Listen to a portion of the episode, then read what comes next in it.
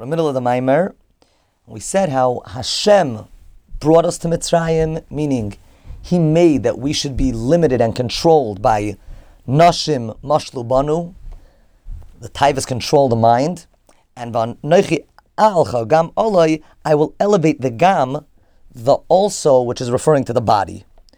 In other words, the body will have its elevation as well.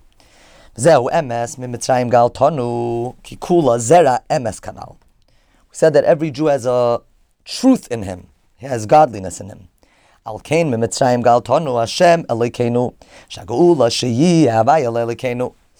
The geula is the redemption is when the person makes that Hashem should be his God, basically serving Hashem and not being subjugated to his taivas. The fact that we are in control, I'm sorry, that the taivas control us, pidisanu, you redeemed us from that. How did this redemption happen? How did the geula happen? Called bechayreim harakta. You killed all of the firstborns. In the world, the firstborn is called the Rishain, v'chein ben nefesh. Also in the person's nefesh, who has seichel, reishes chachma.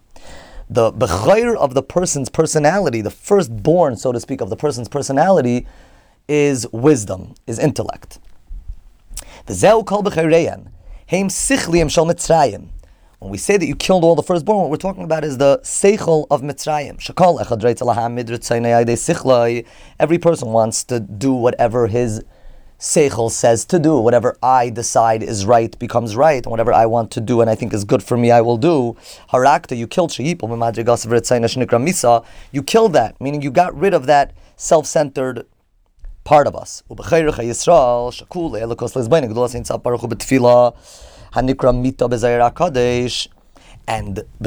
Yisrael, the godly intellect, which is all about thinking about Hashem, during davening, and davening is called the bed. Sheyesh betfila mita, kisei, menorah, v'shulchan. There are different parts of the davening which are represented in a bed, a chair, a menorah, and a shulchan. Rifidase zav, we spoke about before, the organized bed, the organized davening.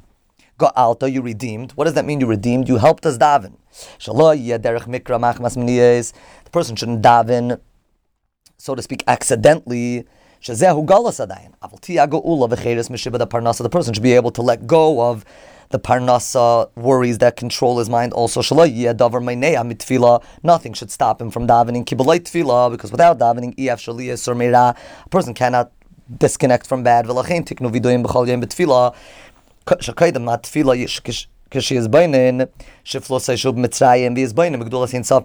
person before davening does vidui, meaning he realizes how low he is, and he realizes how great Hashem is. Yischaret bevadai minara is going to want to disconnect and regret any connection to bad.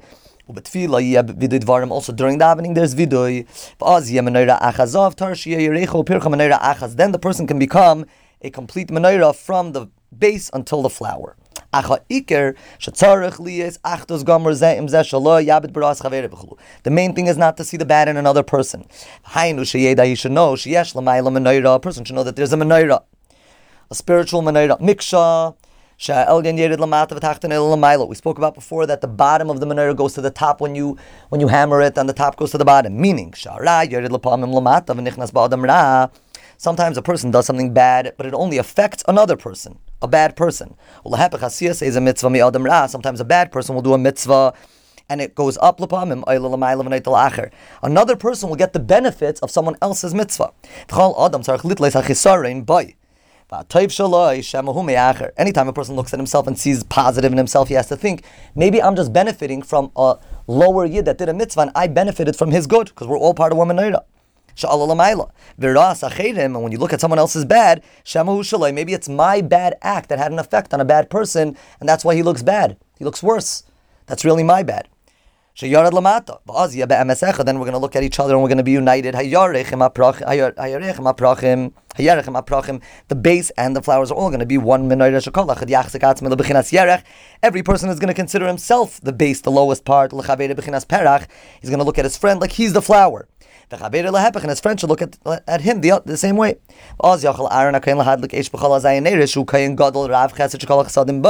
Then Aaron can ignite can light up all of the neiros, every type of yid. Then